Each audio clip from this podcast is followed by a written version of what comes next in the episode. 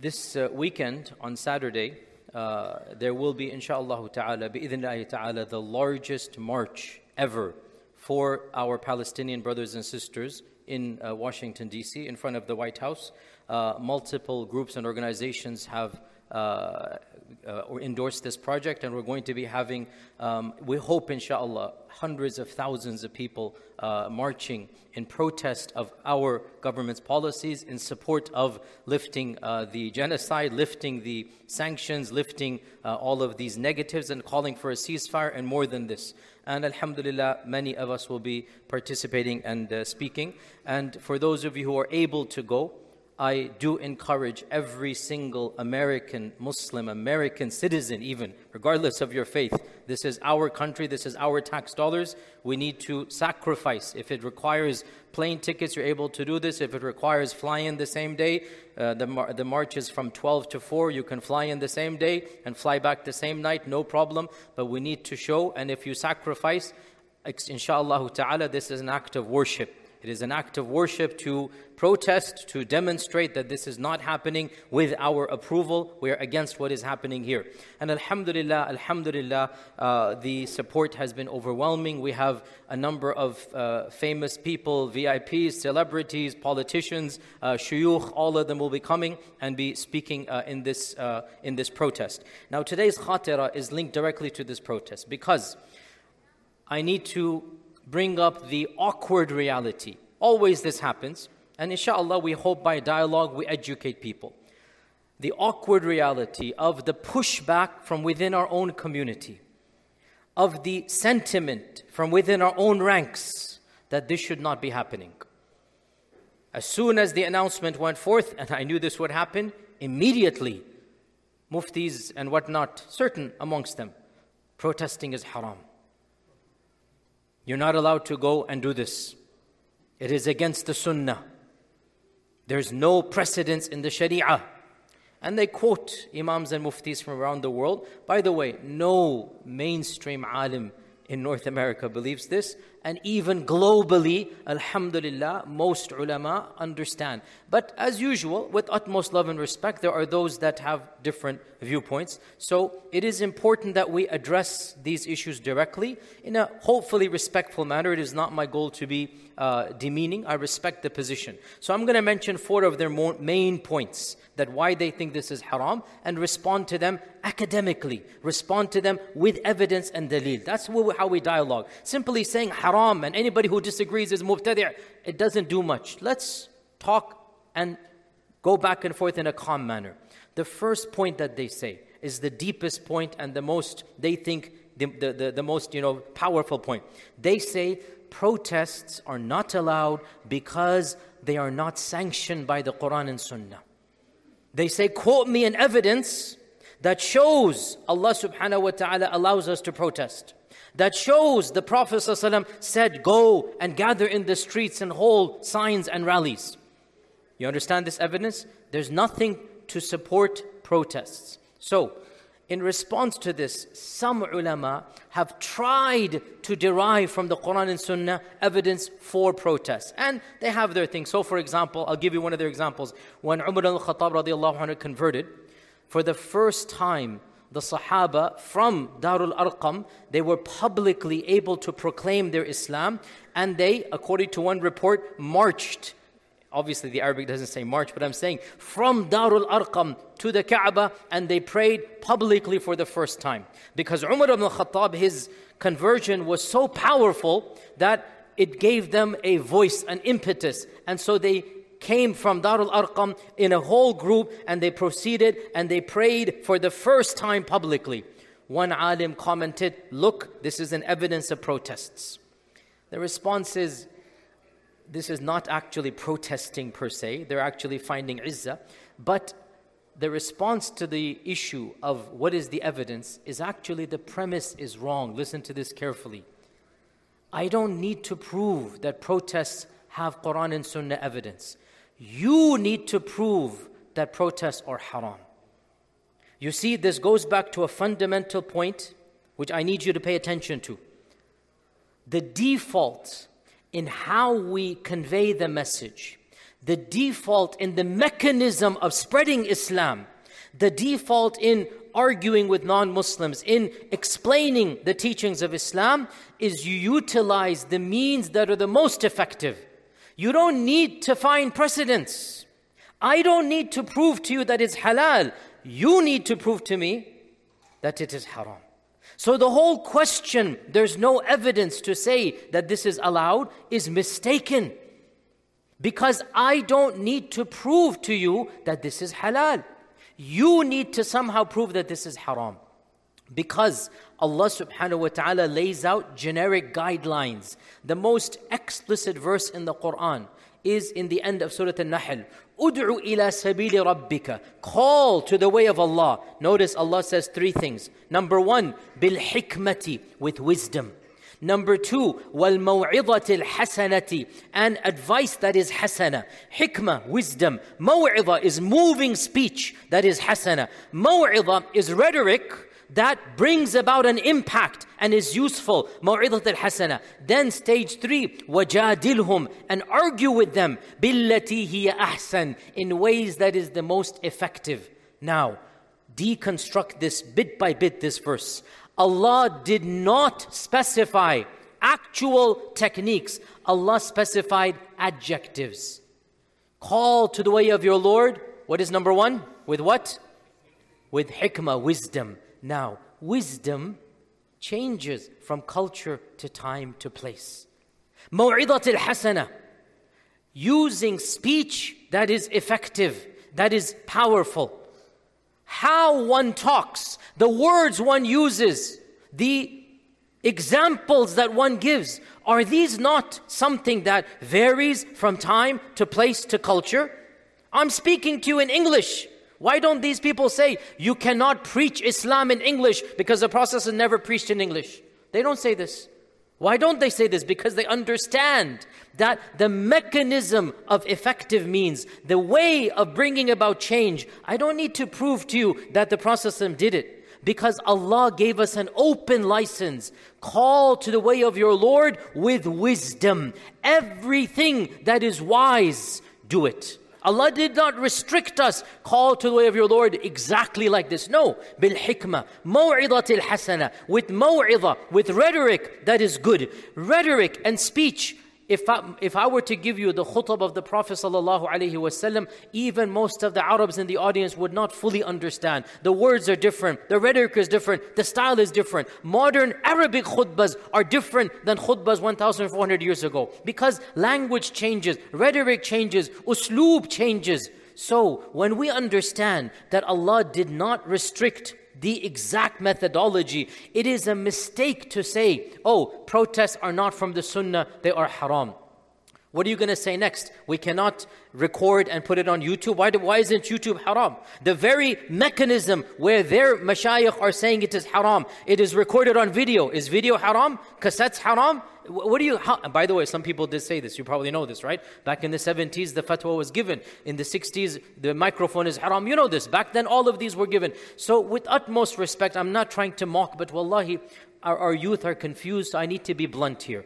This is the same mentality of not accepting reality of change. There's nothing wrong with the mechanism of da'wah. And in fact, the fact of the matter, the Sahaba demonstrated this. The, the, the reality of compiling the Quran in one book. How did it happen? Even Abu Bakr radiallahu felt the same sentiment. I don't want to do it. Umar said, we must do it. Even if the Prophet didn't did it. This is how we preserve the deen. So the, the, the goal of preserving the deen is there. The mechanism was not there. So the, even the compiling of the Quran, the way the governments operate, how Umar ibn Khattab ran the government is not the same way how the Prophet did it. How the uh, first Umayyads did it is not the same way how Umar ibn Khattab did it. This is how change occurs. And there's nothing wrong with this. We embrace positive change and we use the most effective means. Now imagine, by the way, if somebody were to say that, we must, uh, for example, even when we're waging legitimate resistance and war, if somebody says, oh, you cannot use modern weaponry, we must only use bows and arrows and swords. Can you imagine somebody saying this? Nobody says this. But it's the same mentality. Wallahi, it is the same mentality. So, just as we understand it is ludicrous if we're engaging in actual warfare, and there is legitimate warfare, if somebody were to say, you cannot use modern weapons because the Prophet didn't use modern weapons, you must go back to what he used. Who's going to say this? Nobody. So when nobody says it there, similarly, when it comes to da'wah, when it comes to effective mechanism, when it comes to preaching, when it comes to effecting change, I don't need to find precedence in the sunnah. All I need to do is this effective?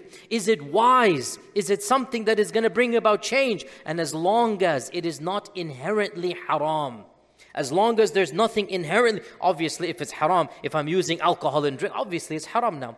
But if there's nothing haram, then I don't need to prove to you that it is prophetic. You need to prove to me that it is against the Quran and Sunnah. So the question is wrong, i.e., there's no precedence, it's haram. That phrasing is wrong. You understand this point here, right? That's the first point. We, get, we got rid of this, that you are not allowed to pre- present in this manner. The default, everything is permissible until you prove to me that it is haram. So this is the uh, first uh, evidence here. The second thing that they say, they say, okay, khalas, you want us to show us it's haram? We'll show you it's haram. The second point they say, look at how many groups are coming together. You have groups that might have good in them, but you also have groups that are endorsing these protests that might be with people that are non Muslims, with groups that are non Sunni, with ideologies that are against the Quran and Sunnah. In other words, the people who are going to come to the protest, and that's true, not all of them are, mashallah, practicing Muslims. Some of them are non Muslims. Some of them are socialists. Some of them are communists. Some of them have different ideologies of sexuality, and gender. You get the point what I'm saying here, right? You're going to have groups that are coming that are not necessarily in line with our Sharia. So these guys say, okay, fine, we agree, point number one. But how about our second point? Our second point is you are bringing together groups of people that are not upon haqq, they are upon batil. And you allying with them is an endorsement of their batil. You are agreeing with these people in their communism, socialism, LGBT, whatever it might be. The response to this is once again very simple. This notion of guilt by association is not Islamic. It is not logical and it is not the lived experience of life that even you live by, O critic. Oh, critic, where do you work? Which company? He will say, I work for company. Which company? Give me a company. Any company. Amazon. Okay. We say to this person, you work for Amazon. In your office, everybody, mashallah, is pakka musliman, dadi wala panch namazi. In your own headquarters, in your own floor, everybody is muttaqi parezgar? Or is there a person of a, other, other ideology? Is there a person who has different beliefs? He says, Oh, but that's Amazon. We say, Ah, but you are coming together for something that is halal. And the person next to you, you are not required by Allah to vet every single person next to you. If your coworker, your colleague is a Christian, is a Jew, is a person of this background, atheist, agnostic, does that mean your job is haram? So when you can understand for your money that you're going to do this, then allow us to do it for a greater cause than your money. Neither from the Quran or Sunnah, nor from logic, nor from common sense reality is there something called guilt by association. Simply because we come together with diverse groups of people, that's how society runs. How else are we going to build schools? How we build hospitals, build highways? Groups come together, we pay taxes together, and the government does this for us. The fact that we come together is not a tacit support of everybody we come together with. Only if we come together for batil, i.e., the platform is batil, then it becomes batil. You understand this point here? If the platform is, I want to support, you know, rejection of Allah, I want to support alternative sexualities, we say, no, no, no, we cannot do this. But if we are coming to build roads, and one person is a non Muslim, another person is agnostic, another person is a Christian, another person is a Muslim of a different background, They're coming together for building a generic road is nothing wrong. Allah has commanded us in the Quran, وَتَعَاوَنُوا عَلَى الْبِرِّ وَالتَّقْوَى All of you come together. There's no restrictions on who it is. It is in the plural. All of you come together on any project of bir and taqwa and do not come together upon evil and upon transgression. And this is demonstrated in the seerah multiple times. The classic example given is, of course, the hijrah itself, when the Prophet ﷺ literally got the help and paid somebody who's a non Muslim, Abdullah ibn Urayqit. He paid a person who's not even a Muslim to guide him from Mecca to Medina in a secret route. There's more blatant or, explicit examples of seeking help from people that are outside of our faith. When Abu Talib passed away, and the Prophet ﷺ was told by his other uncle, Abu Lahab, get out of Mecca. What did the Prophet ﷺ do? He went to other tribes. Why was he in Taif? Why was he to other tribes of Mina? And he said to them, can you take me in as one of your own and allow me the protection of calling to Allah? He literally asked them for political asylum. This isn't the seerah. Now, is anybody going to say, oh, he's asking asylum from the pagans? This is far bigger of a cooperation than us on a neutral platform, by the way, because he's literally saying to them, I'm going to be a part of your tribe. Accept me. He's in our, in our vernacular, in our language, it's like applying for citizenship. It's literally the same thing because the Quraysh expelled him. He doesn't have citizenship, right? That's why he had to go to Medina. So he's going to other tribes and he is saying, Who will adopt me? Who will give me that political loyalty? Now, is somebody going to say that cooperation is an approval of their shirk because none of these tribes were Muslim. None of these tribes were Muslim. Obviously not. So if we can understand that coming together for a greater good is not an endorsement of everybody who comes together. This is something that, as I said, there's no evidence in the Quran and Sunnah for this. It goes against logic. Like we don't, I don't vet every person who does something good. You know, when somebody comes into your shop and makes a purchase, when we come together for any cooperation, and it goes against our lived experiences. So this point is also rejected. Our goal here in this protest is to bring the maximum number of taxpayers to demonstrate to our own government that we don't like this policy. In order to do so, we're not asking your aqidah and we're not endorsing your lifestyle. We're simply saying on this one issue of Palestine, all of us are in agreement. There's nothing wrong with this. In fact, this is wisdom and this is common sense. So this is also rejected. Then they bring a third point. And they say, okay, okay, fine. That's fair enough. Then the third point how about the fact that there's evil taking place in the rally itself? There's going to be some people that are going to be drinking, there's going to be men and women mixing together. Now, I know some of you are going to be wondering, but I'm not joking. This is what is said.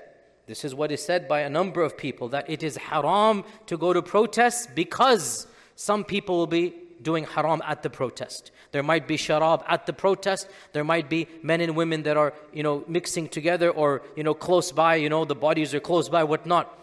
And the response to this, again, I'm trying not to be too harsh or too sarcastic, but which country are you living in? Which country are you living in such that, mashallah, tabarakallah, you never see any sharab anywhere? You never see men. What, what, what corporation do you work in? Such that, please tell me, there's pakka hijab between you and the other genders. So if it is halal for your rizq to go into places where men and women are interacting, all of a sudden for Palestine becomes haram. Again, the Prophet lived in Mecca. There was fahisha taking place in Mecca. There were idols in Mecca. What are you going to do? The evil is there. You try your best to abstain evil in your life. The, listen to this carefully. The presence of evil and you being in the presence of evil doesn't make you evil. You seeing evil the Prophet is seeing the pagan idols. He's seeing the idols. Does that affect you? What are you going to do? You, you have to live your life. So you do your best to avoid the haram in your personal space. The presence of evil at a protest does not make the whole protest evil. And also, by the way, just the mere mixing of men and women, we have to be a little bit more explicit or blunt here. And there's more detailed talks that I have given and others have given even in the time of Medina, the souks did have a little bit of interaction between men and women. Yes, I agree with you, it's not to the level of complete you know, uh, in and out, but still, it is how life is lived in all societies and lands. There is no land that is complete gender segregated. It doesn't work that way. This is a figment of the imagination. Yes, we try as much as we can in our masajid, in our private gatherings, but the world is not our clean house that we can, you know, implement it. So this issue does not make the whole protest haram. The final point we'll mention. And this is said by, again, some of our, I don't doubt their sincerity, but again, we, we do doubt, frankly, their understanding of reality, frankly. But again, utmost respect to them. I know that's harsh, so I apologize if it does sound harsh to them, but it is what it is, in my humble opinion.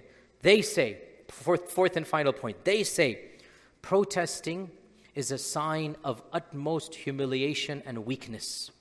Dhul. And the real way to save Palestine depends on which group you ask. Some will say khilafah, and some will say struggling for the sake of Allah. Struggling. Okay? So they say protesting is dhul, it is humiliation. And all of you are sellouts. The real way forward, we must establish the khilafah. And until we establish the khilafah, you're all a bunch of cowards. Or the real way is struggle. And until we struggle, you are all a bunch of sellouts. You can't even say the word struggle in public. The word is jihad, I said it. So, the problem with this, okay, fine. You think this is the only way? Bismillah, who's stopping you? Bismillah, show us. But until you do so, I have no option. Firstly. Secondly, I have spoken about this in a lot more detail online and in other topics. The groups that constantly talk about khilafah, I politely disagree with their analysis. They haven't studied history.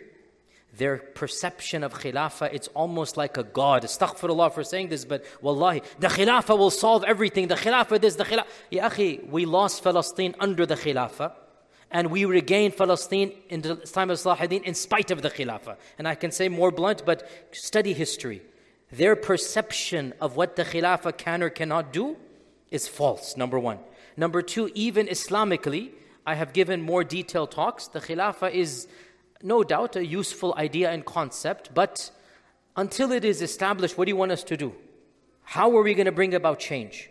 And then the concept of struggling and jihad, I have no qualm saying that when and where a person or an entity or a group can defend physically, there is no question that is the default. But when and where it's not the ideal, what can be done? In Mecca, people were killed in front of the Prophet ﷺ. Yasir and Sumayya were torn to shreds, and Mecca had at least a hundred Sahaba. If the Prophet wanted to, they could have banded together and done night assassinations. If they wanted to, they could have banded together and fought to death. It's not the time or place. You want to quote me Badr? I will quote you Hudaybiyah. You want to quote me Badr? I will quote you 13 years of Makkah and persecution. When the Prophet passes by Yasir and Sumayyah and says, Sabran ala Yasir, be patient, O family of Yasir. I can't do anything right now. Your place is in Jannah. There are times and places to struggle to do jihad. And right now, I am not the person you are not. If you think you are, I'm not going to say anything. Wallahi, I will not say anything. But show, don't criticize those that are doing other things.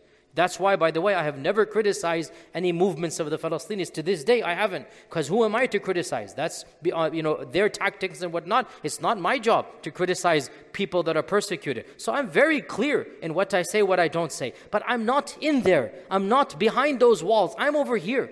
What can I do over here? It is not wise for us over here to engage in talk of political khilafah in America. It's not even Islamic, in my opinion. I've spoken about this in more detail. And as for jihad, again, you require a khalifa, you require all of this, requires a whole different set. Until that happens, I'm not against it if that was actually happening somewhere legitimately, but until that happens, what can we do? And so, my humble pushback, all you guys are doing is criticizing and not doing anything in the process. So stop criticizing those that are trying to do something and either do something yourselves or at least let us do what we are doing. Final point I want to mention here is that actually I am sympathetic, believe it or not, to the notion that protests are not the most effective. I actually agree with this.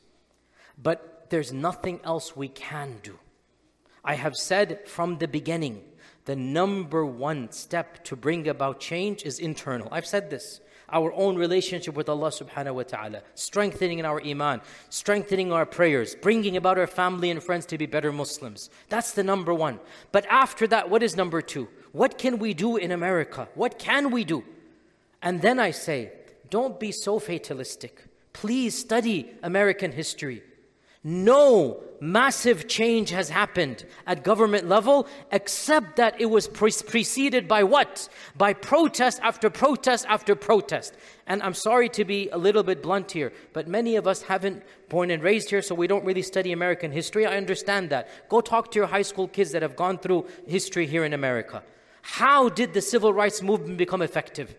By mass protest. How did the Vietnam War come to an end? Go read what happened. The Vietnam War, this government was gung ho about the Vietnam War. For over a decade, they spent billions of dollars invading Vietnam on false pretense. How did it change? Because the people, the masses, the students, look at go read your history, what happened at Berkeley and other campuses where students said, We're not going to fight this war. Muhammad Ali went to prison because he said, I'm not going to go to Vietnam. Mass protests in the millions in front of the White House and the government had to buckle under the pressure. Even movements that we don't agree with, the uh, LGBT movement, for example, abortion, how did it come about? Mass protests. Mass protests went in front of the Capitol, millions of people. What happens when you have mass protests is that the people begin to hear what's going on and you appeal to the masses. That's why it's called a mass protest. And then the government officials understand if I want to be re elected, I had better appease these people because that's my re election campaign.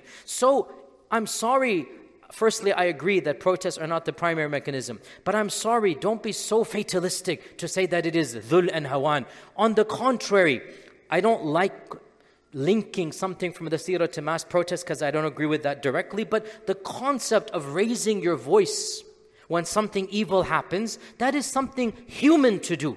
If you see your wife and children killed, if you see your, your, your, your, your companions being murdered, you're just going to sit there and say nothing? From the seerah, when the Prophet ﷺ was literally tortured by the Quraysh, in the Quran it says Abu Bakr comes running. Abu Bakr raising his voice in front of the Kaaba and saying, it's quoted in the Quran, أَتَقُتُلُونَ رَجُلًا أَن يَقُولَ رَبِّيَ اللَّهِ Are you going to kill a man simply because he says, La ilaha illallah? Abu Bakr jumped in the fight. Abu Bakr protected the body of the Prophet himself. It's in the seerah. And then he was beaten almost to death. I'm not saying this is a protest. I'm not using that. But I'm saying the concept. Abu Bakr sees the Prophet surrounded, sees Abu Jahl punching, hitting. What do you think Abu Bakr is going to do? He jumped in. He shouted with his voice, أَتَقْتُلُونَ رَجُلًا أَن يَقُولَ رَبِّي اللَّهِ so when you cannot do khilafah, when you cannot do jihad, what can you do? You raise your voice, you speak the truth, you try to influence other people. Throughout the seerah, multiple times, when even Umar al-Khattab, others, he's being told by, when he was a non-Muslim, he was told by one of the Muslims, have you no shame? Look what you are doing. You are speaking out. Again, please don't misquote me. I'm not saying that is protest. But the concept of raising your voice, the concept of speaking out, this is prophetic. What did the Prophet say? Whoever can change evil should do so with what? Hand. I cannot right now help with my hand. If you cannot, what is stage two? This is what we're doing. This is exactly what we're doing. And what makes it even more imperative is every one of us in this audience, even those that are not US citizens because you live here, it is our taxes. Wallahi, we should feel a sense of guilt, and this guilt is Islamic. I feel guilty. That guilt should motivate me to go on record loudly and publicly in front of my Congress, in front of the White House. That's what we're going to do this Saturday and say, not in my name, and say, this is criminal, and say, this is unjust, the least my conscience should do, because this is my tax dollar. I don't care if it's 1% or, or 20%, it is less than 1%. But even that 1% is too much. Even that 1%, it is too much for my conscience. How can I remain quiet? I must speak up. And if all of us speak up, and we continue to speak up, insha'Allah ta'ala, the tide will change. It is changing already. Generation X, the younger generation, the Reuters did a survey. More than half of the younger generation is sympathetic with Palestine against Israel.